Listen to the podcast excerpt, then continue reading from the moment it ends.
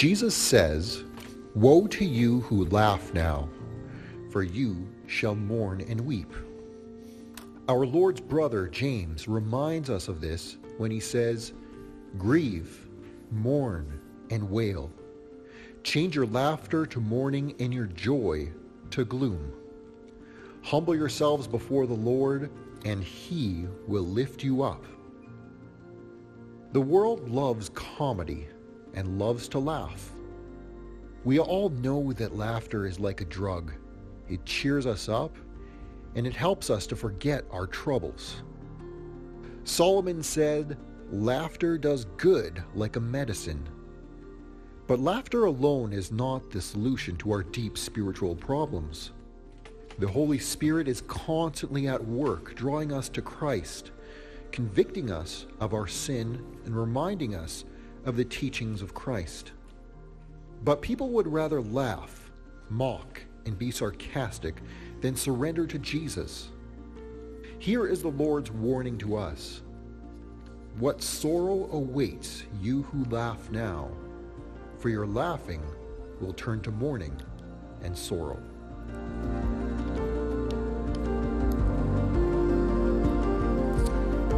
Well, here we are. Next week is the end of this summer series on, on the Beatitudes.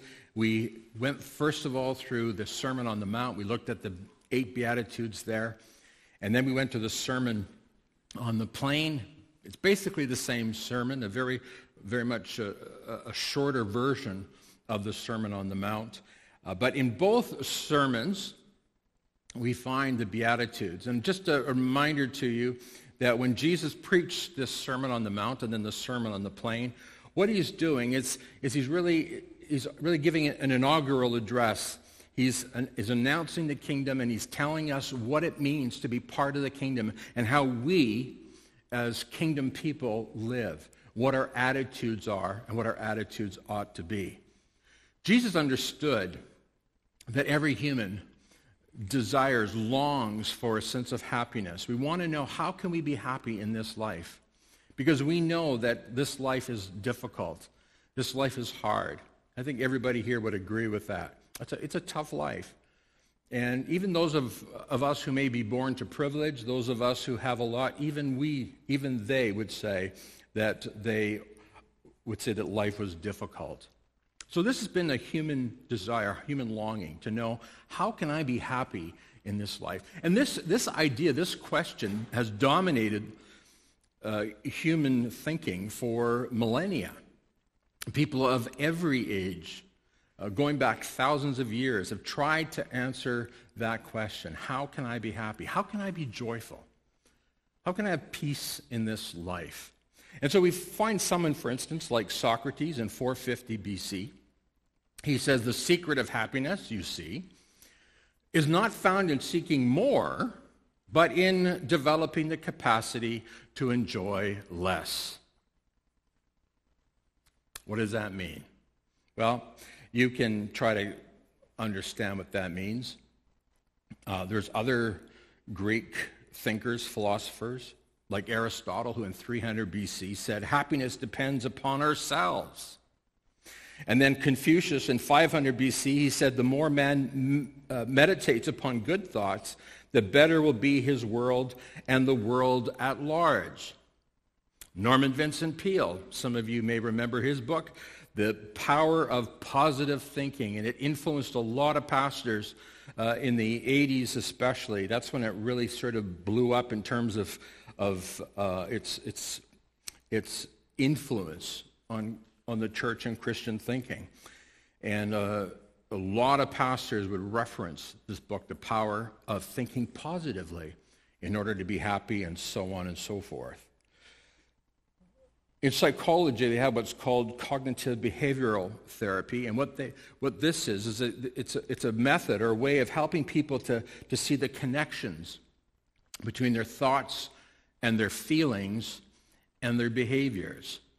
And so psychology, uh, uh the psychology of the last 100 years has really tried to, to dig into this and tried to understand it. In fact, there's people who have their, their, their doctorates uh, done their thesis based on this search for understanding how people can be happy.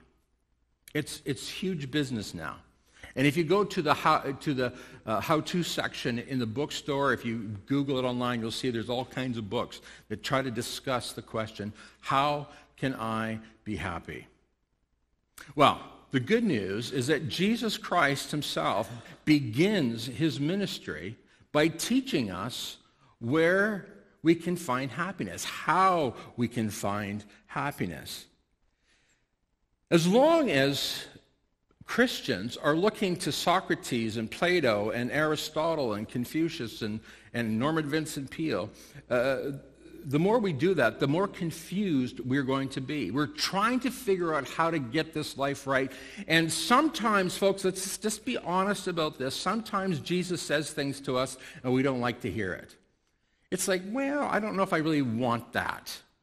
I like a lot of what Jesus says, but I don't like all of it. So I'm going to just sort of piece together my own truth, my own, my own truth. You have your truth, I have my truth.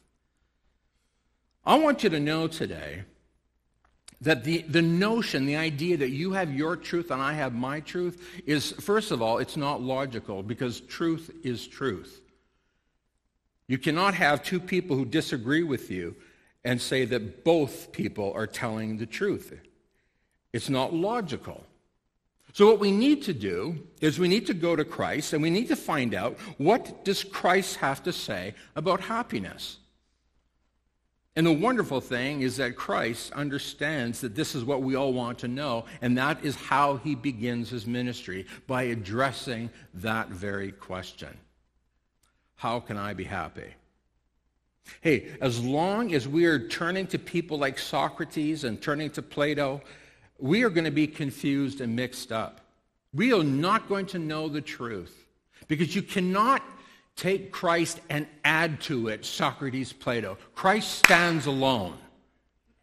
The truth stands alone. And you may be angry at me for saying this to you, but I'm telling you what the scripture tells us. We need to know what is the gospel of Jesus Christ. And gospel, in case you don't know what that is, is good news. What is the good news of Jesus Christ? What does he teach us? In order that we may have life and have it more abundantly. We have to know the teachings of Christ. Christ is the source. Christ gives us the direction and the guidance. So many of us are caught up in counterfeits. We get on whatever bandwagon's going through town. Uh, John MacArthur, in um, one of his books, the, the title of it escapes me, he, he talks about how, how people who are working with money in, in, in the fraud division at the FBI, the way that they learn to understand what is counterfeit and what is not. You know what they do? They don't study the counterfeits. What they do is they study the real thing. And the more they study it, the more they're able to understand and recognize what is counterfeit. Now, the same thing applies to us. The more you know the teachings of Christ, the more you study the teachings of Christ, the more that you are, are, are constantly, look at this, feeding on the teachings of Christ, the more you will be able to recognize what is in fact counterfeit and what in fact is not the truth.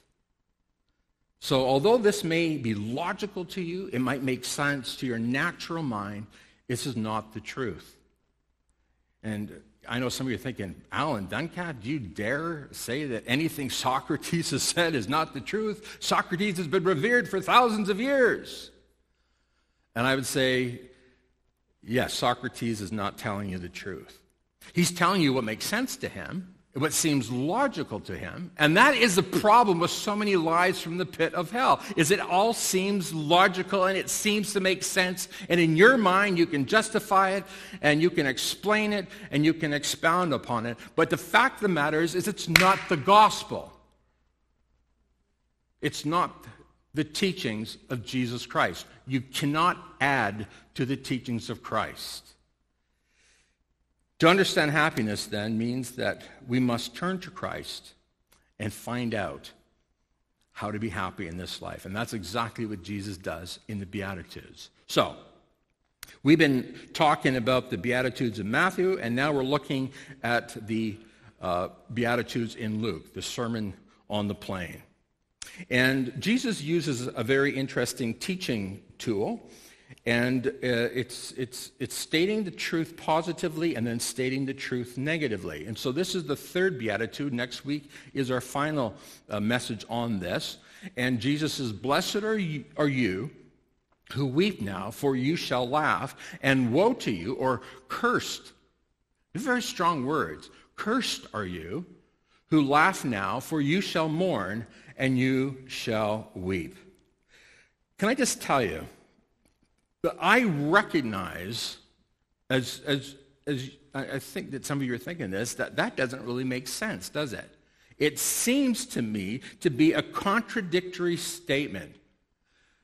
Blessed or happy are you who, who weep. Happy are you who cry. Well, that doesn't make sense.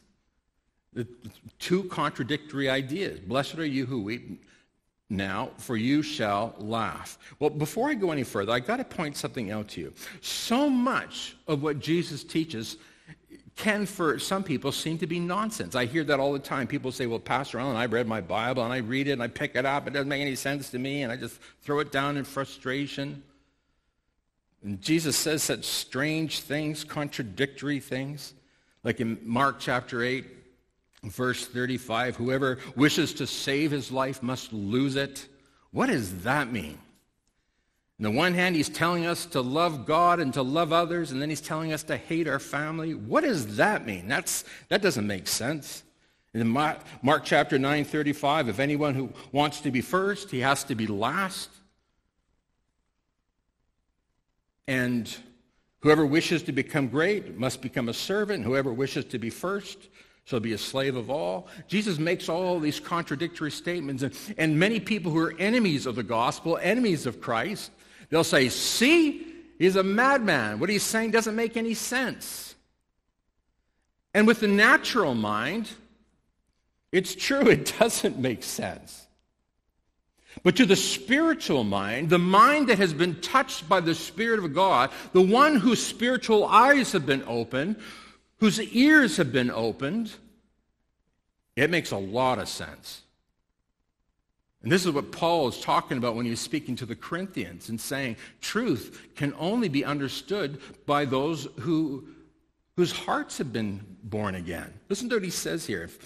Uh, in 1 Corinthians 2.14, Paul says, The person without the Spirit does not accept the things that come from the Spirit of God but considers them what? Foolishness. And cannot understand them because they are discerned only through the Spirit. So the next time someone comes along to you, to you and, and you feel intimidated because they're saying that your religion doesn't make sense, say, well, it doesn't make sense to you because you don't have the Spirit of God dwelling in you. Some of you have maybe lost your confidence. You've, you've felt like, well, maybe, maybe my faith doesn't make sense. Maybe it's, maybe it's not legitimate. Maybe it is illogical. I'm going to tell you there's nothing more logical, nothing that makes more sense than the teachings of Jesus Christ. But my friends, you're going to have to study them. You have to read it. And I'm telling you, it's not difficult to do. I remember reading through the New Testament when I was only eight years old. It was so thrilling, I did it again. How could I, as an eight year old, read this, the New Testament and it makes sense to me? I'll tell you how. Because the Spirit of the living God was upon me, opening my spiritual eyes to understand. Did I understand all of it? No. But I understood enough to know that I was satisfied, I was, I was full after reading the words of Christ. So, what does Jesus mean here? Happy are you who cry. What does that mean? Well, Jesus is discussing here, and we, we talked about this, about this beatitude when we were in the book of Matthew, so we'll, touch on it again. He's talking about this emotional breakdown that happens uh, when people recognize that they're spiritually bankrupt. When you recognize, I'm a sinner.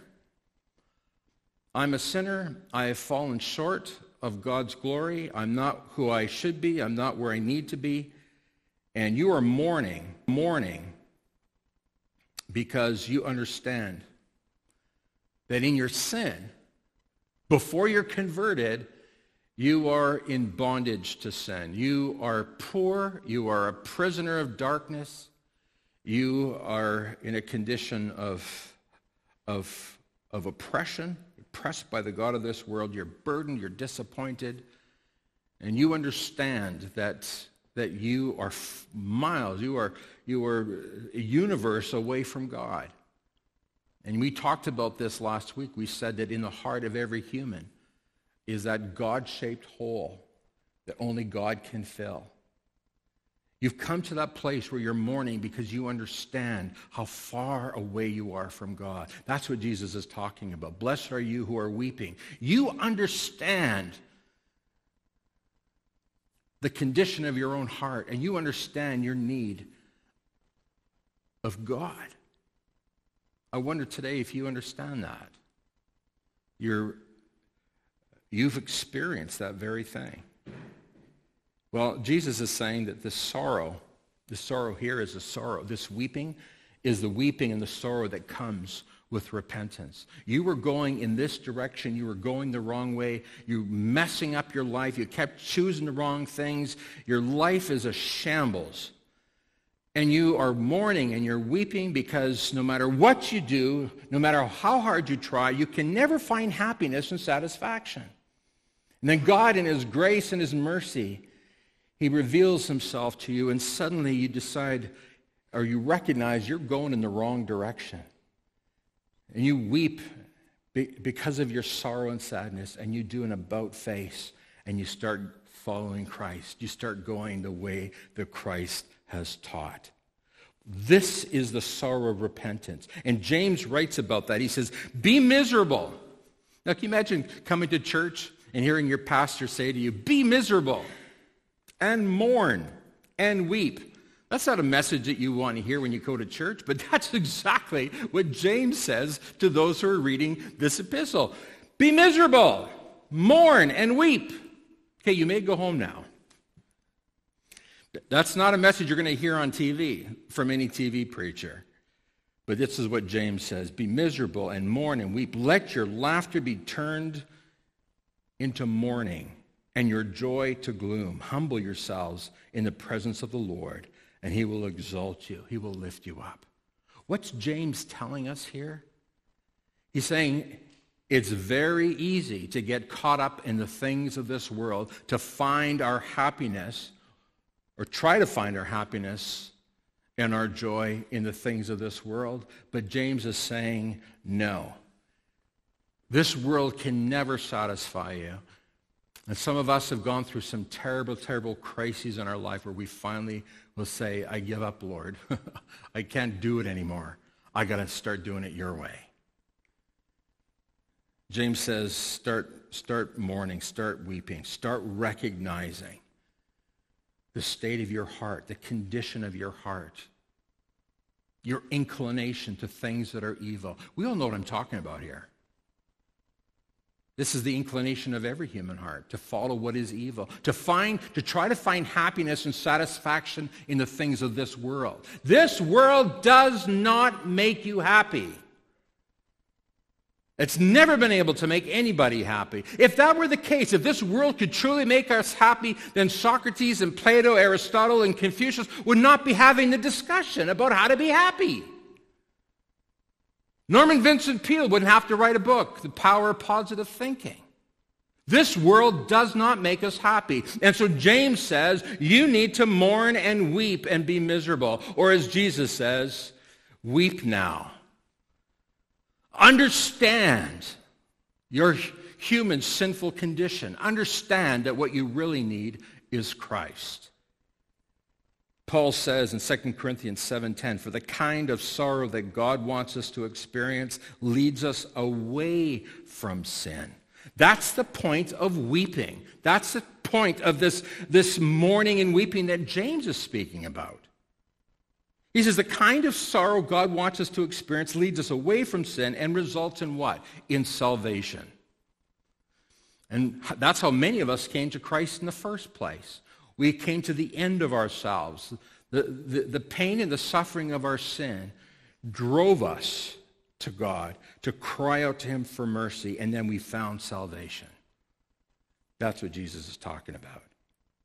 There's some people who never, will never do this. They'll never find the happiness that comes through weeping now, weeping because of our sin, weeping because of our spiritual bankruptcy.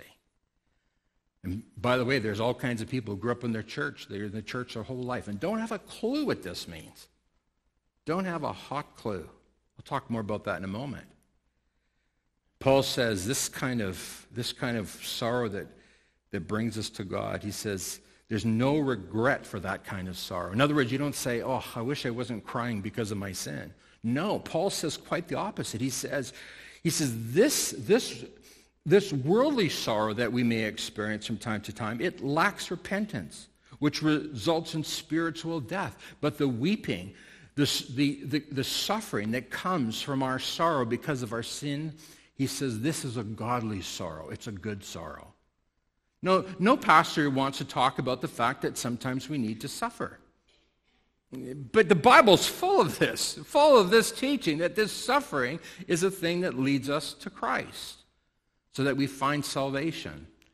And we find in that salvation the joy and the happiness that Christ offers. This is why Jesus says, He says, I've come that you might have life and have it more abundantly. But, folks, it happens first when you weep because of your sin. Now, I'm going to tell you, when I became a Christian, and I, you've heard me say this so many times, I, but I have to say it again. When I became a Christian, I'm going to tell you, I remember weeping because I knew I was a sinner. I knew that I needed to get God's forgiveness. I was a, just a young kid, and yet so aware of my need of forgiveness of my sin. I wept and I prayed and I asked God to forgive me of my sin. And then I felt the burden of sin just wash away. It was gone. And I felt like I could fly. And that's, you've heard me say that. The burden lifted, I felt like I could fly. What was going on here? Well, God washed my sins away, and He filled me with that supernatural happiness that He's talking about here. Blessed, happy are you who weep now. That's what I got. I got that sense of a supernatural joy.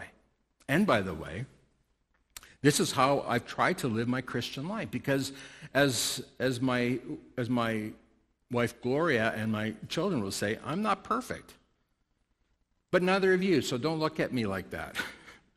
You're not perfect either. In fact, you know how, how often you fall short. And folks, this is, this is what we weep about. God, I know I'm not where I need to be. I know my life is not what it ought to be. And I come to the throne of God and I weep with sorrow because of my sin, because of my shortcoming, because of my failings. And God, God gently puts me back on track and I'm going in the direction I need to go. Blessed are you who weep now, for you shall laugh. Hey, do you want to know why we laugh? Why we're able to laugh after weeping is because our sins are washed away. Our sins are gone. And it's not because I've got the ability to live a perfect life. I do not, and neither do you. And this is why someone was asking, well, what's your church like? Because the churches I've been to are very full of judgment, condemnation. I said, no, in our church, we don't judge or condemn each other because we are all very aware of how much we need the grace of God. Would you say amen to that? That's who we are. We're not perfect people here. We're a people who understand our need to come to the foot of the cross and find mercy and grace. We're people who weep now because we know of our need of Christ. You know, Israel experienced this very thing. They, they were given the, the, the, promised land. You remember that. You remember your stories from Sunday school. And Joshua brings the people into the promised land, and they slowly, they, they, they claim the land. God gives them kings, and uh, life is going really good for them. And then they, it's going so good that they forget God. Now, this happens, doesn't it? Things are going well, and I don't have time to pray, and I got to miss church, got to miss going to temple. I, I, I'm not studying the scriptures like I ought to because I'm busy. God, you know how busy I am, and we fire up prayers here and there, and, and we figure that that's enough, and next thing you know, our hearts have grown cold. Well, that's exactly what happened to Israel. In fact, not only did their hearts grow cold, but then they started turning to outside sources. Like the sources I just finished telling you about Confucius, Plato. Well, not necessarily them, but, but other religions. They're turning to outside sources to find happiness, to find direction, to, to, to maybe widen their horizons. And next thing you know, they forgot all about God. And the next thing you know, they started acting like everybody else. And what does everybody else do? Everybody else sins. Everybody else forgets God. Everybody else is self-centered. Everybody else puts themselves first. And the next thing you know, the children of Israel, the, the people of God, God's chosen people, look nothing like God's chosen people. They look nothing like the children of Israel.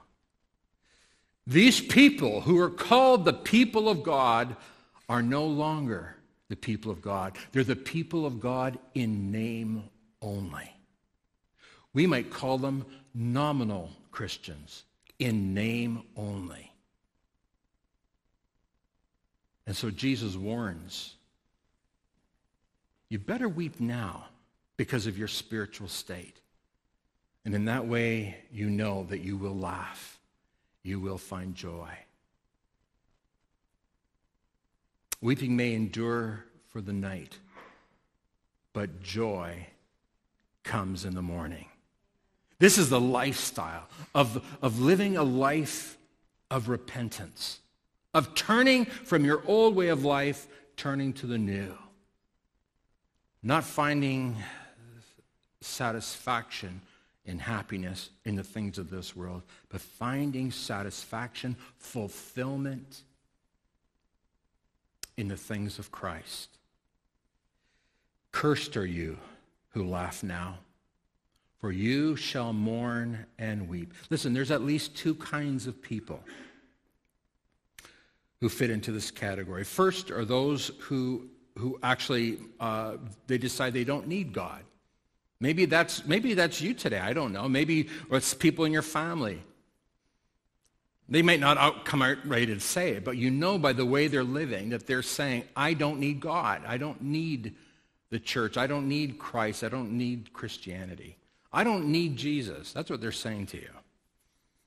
And some are very vocal about it, very rude about it, and others just quietly mind their own business. But you know they don't need God. They will mock Christians. They'll mock the Christian faith. They'll mock Christians who are concerned about their spiritual condition. They'll mock them because they're seeking to please God and please God alone. By the way, if you are a follower of Jesus Christ, if you are a Christian today, that is your number one pursuit. That's, your, that's the thing that concerns you most. It's doing the will of God. This is what holiness is. God says, Be holy because I'm holy. Well, how do you do that? Well, you're concerned with doing the will of God in the power of the Holy Spirit. These people are not concerned about that at all. In fact, they mock the believer. These people will follow the teachings of, of philosophers and other religious leaders, and they will seek to find their own source of happiness. You know what I'm talking about. Because that was what many of you were before you came to Christ. You tried to find your own, your own happiness. And some of you found happiness in, in various ideas and various religions. Some of you found happiness in, in, in drugs, in alcohol, and sex, and all the vices. But you looked for happiness. You looked hard for it. But you just refused to turn to Christ. By the way, why do people refuse to turn to Christ? For one reason and one reason alone pride. They're too proud. They will not bend their knee to God. I am the captain of my own ship. I am the captain of my own destiny. That's exactly why Adam and Eve were kicked out of the Garden of Eden. We're not get, we want to be like you, God. You're not going to tell us what to do. And that's the problem of every human being. It's a problem of every child in every family. That's the problem. It's pride. No one's going to tell me what to do. And that's what this person is. No, they're going to they're going to figure out a way to laugh now. I don't need you, God, to make me happy. I'm going to find it on my own. I'm going to be self sufficient. I'm going to be a self made man. I'm going to have the career and I'm going to set goals for myself. And I've got a great vision for my life. And I'm going to pursue those things and I'm going to get what I want and, and get what I need. And I'm going to go where I want to go. And God, you're not telling me what to do or how to do it. And Pastor Allen, you're not either. And mom and dad, you're not either. These people, they try to fill their hearts with laughter. They're the ones that keep comedians in business. When I was growing up, very, there was only a handful of comedians that anybody knew about. And now, I mean, they're, they're a dime a dozen. There's a channel devoted to humor. And we'll do everything we can to try to, to, to, to fill our hearts with something that will make us laugh, even if it's just momentary. Hey, the happiness that Jesus brings to us is not momentary. It's with you all the time. A joy and a peace that comes from heaven. And wherever you are, you feel that sense of great joy and contentment. But these people, nah, not having any of it. They're self sufficient. They've got it all together. Nobody's going to tell me what to do. Religion is a crutch. And those who go to church and those who have to be a Christian, they're weak people. Oh, I beg to differ. Jesus was talking about a man like this in, uh, in Luke chapter 12. He's a farmer, a rich farmer, and he had the most amazing crop that you could ever have. In fact, he brought in so much harvest that he actually had to build extra barns because he didn't know what to do with it all. And, and he says this he said, and he's talking to himself. I, I really get a kick out of this. It's, it's so contemporary. It's so 2020. He says, and I'll sit back, I'll build my barns, and I'll sit back and I'll say to myself, my friend, talking to himself, my friend, you have enough stored away for years to come. Now take it easy. Eat, drink, and be merry. Eat, drink, and laugh have a ball. Throw yourself a party. Good times are here again. But Jesus says, Woe to you. Cursed are you who laugh now. God said to this man, You fool, you fool, you'll die this very night. Then who will get everything you worked for? Now who's laughing? Let the Spirit of God speak to you right now because I'm going to tell you, you and I need Christ. You and I need to come to the foot of the cross weeping now, repenting of our sin so that we may know the blessing of God, so that we may laugh again. I told you about those who utterly reject Christ. Well, there's others who don't utterly reject Christ. These are the people, they, let's call them religious people. They're smug and they're content in their religious achievements and their superficial morality. Oh, they know how to tick all the boxes and do all the right things and they, they keep all the rules. But the fact of the matter is, at the end of the day, they're not really concerned about doing God's will. And that, after all, is what a Christian is, is somebody who does the will of God. These people, they pretend to be spiritual, they pretend to be religious, and they're not trying to pretend. They're, it's not like they're setting out to think, hmm, let's see how I can pretend to be religious. No, that's not it at all. It's, it's just who they are and how they function. We, we sometimes call pretenders, we sometimes call them hypocrites or actors. Well, Jesus is addressing these people who seem to, they seem to have it all together, and they're laughing and they're telling the world, look how wonderful I am, look how spiritual I am. And they know the lingo, they know all the doctrines, but the fact of the matter is, is that they're lukewarm. And here's what Jesus says about Christians who are lukewarm. He says, I'm going to vomit you out of my mouth. Serious stuff. I said, I wish you were either hot or cold but you're lukewarm. Good for nothing. These people, they love religious activity, involved in their church and serving, doing this and doing that and going here, going there. But the fact of the matter is they are hiding behind the grace of God and they're continuing to live however they want. Breaking the laws of God, sinning against God, disobedient to the will of God. That's how so many of these people were that Jesus was teaching. Jesus wants these people that he's preaching to to understand what it is to truly follow God. And so he uses a Roman soldier as an example. What? Jesus, you're turning to a Roman soldier to teach the Jewish people how to be religious, how to be spiritual? Yes.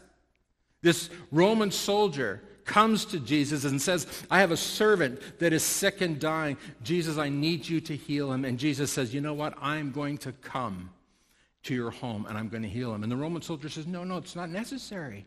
I'm a man under authority. I understand how authority works. All you have to do is say the word, and I know that my servant will be healed. This blows Jesus' mind. Jesus cannot believe it.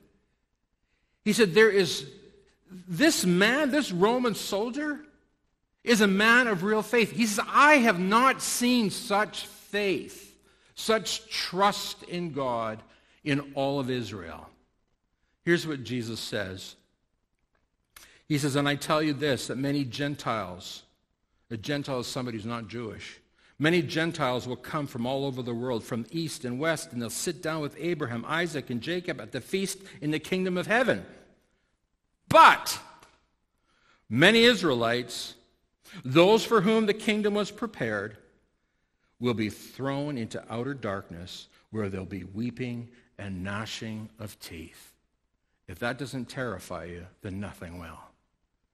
These are people who are called God's people, the children of Israel, who inherited the promised land. And Jesus says they'll be thrown into outer darkness. Will there be weeping and gnashing of teeth. Let the Spirit of God speak to you right now. Because if you're going on your merry way and you don't care about the state of your heart, and it's like, I've, I've gone to church, I was baptized, I'm a member of the church, I give my tithes. You're on your merry way and you don't give a rip about the condition, the spiritual condition of your heart, then folks, I'm going to tell you right now, you are living perilously close to that place of weeping and gnashing of teeth. Let the Spirit of God speak to you right now. This is a warning from on high. You want to know how to apply what I'm teaching you right now? It's do this. Say, God, search my heart.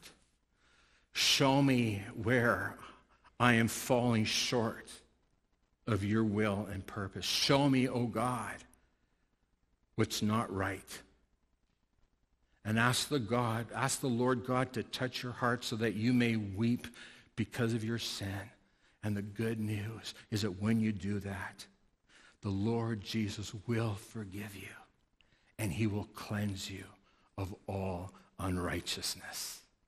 And when your sins have been washed away, you're going to be like what Jeremiah said to the, to the people coming back from exile, back to the promised land. He says, the young women will dance for joy, and the men, old and young, will join in the celebration. I will turn their mourning into joy, and I will comfort them and exchange their sorrow for rejoicing. Hallelujah. This, my friends, is what Jesus is talking about. A weeping because of our sinfulness. Discovering God's love and his forgiveness. God putting us back on track so that we can laugh again. That's what God wants for us. And I got to tell you, true happiness in this life, true blessing in this life, it only comes through Christ. It only comes through Christ. There is no other name under heaven by which we must be saved. Jesus said, I am the way, the truth, and the life. No one comes to the Father except through me. Father, we're asking right now, in the name of Jesus, reveal to us where we are falling short of your glory. Reveal to us, O oh God, those areas in our lives that we have been arrogant and we refuse, God, to surrender to you. We ask now, Lord, that you would give us the grace and the enabling by your Spirit to help us, O oh God, to follow you, to do your will, to weep because of our sin, so that we may laugh and laugh in the Spirit. Father, may we take to heart this warning. Cursed to you who laugh now. Woe to you who laugh now, for you shall mourn and weep. God, help us, we pray, to reject the notions of happiness that this world offers. Help us to see that happiness is in Christ alone. And we pray that in Jesus' name. And everyone said it with me? Tell the person beside you, turn to Christ.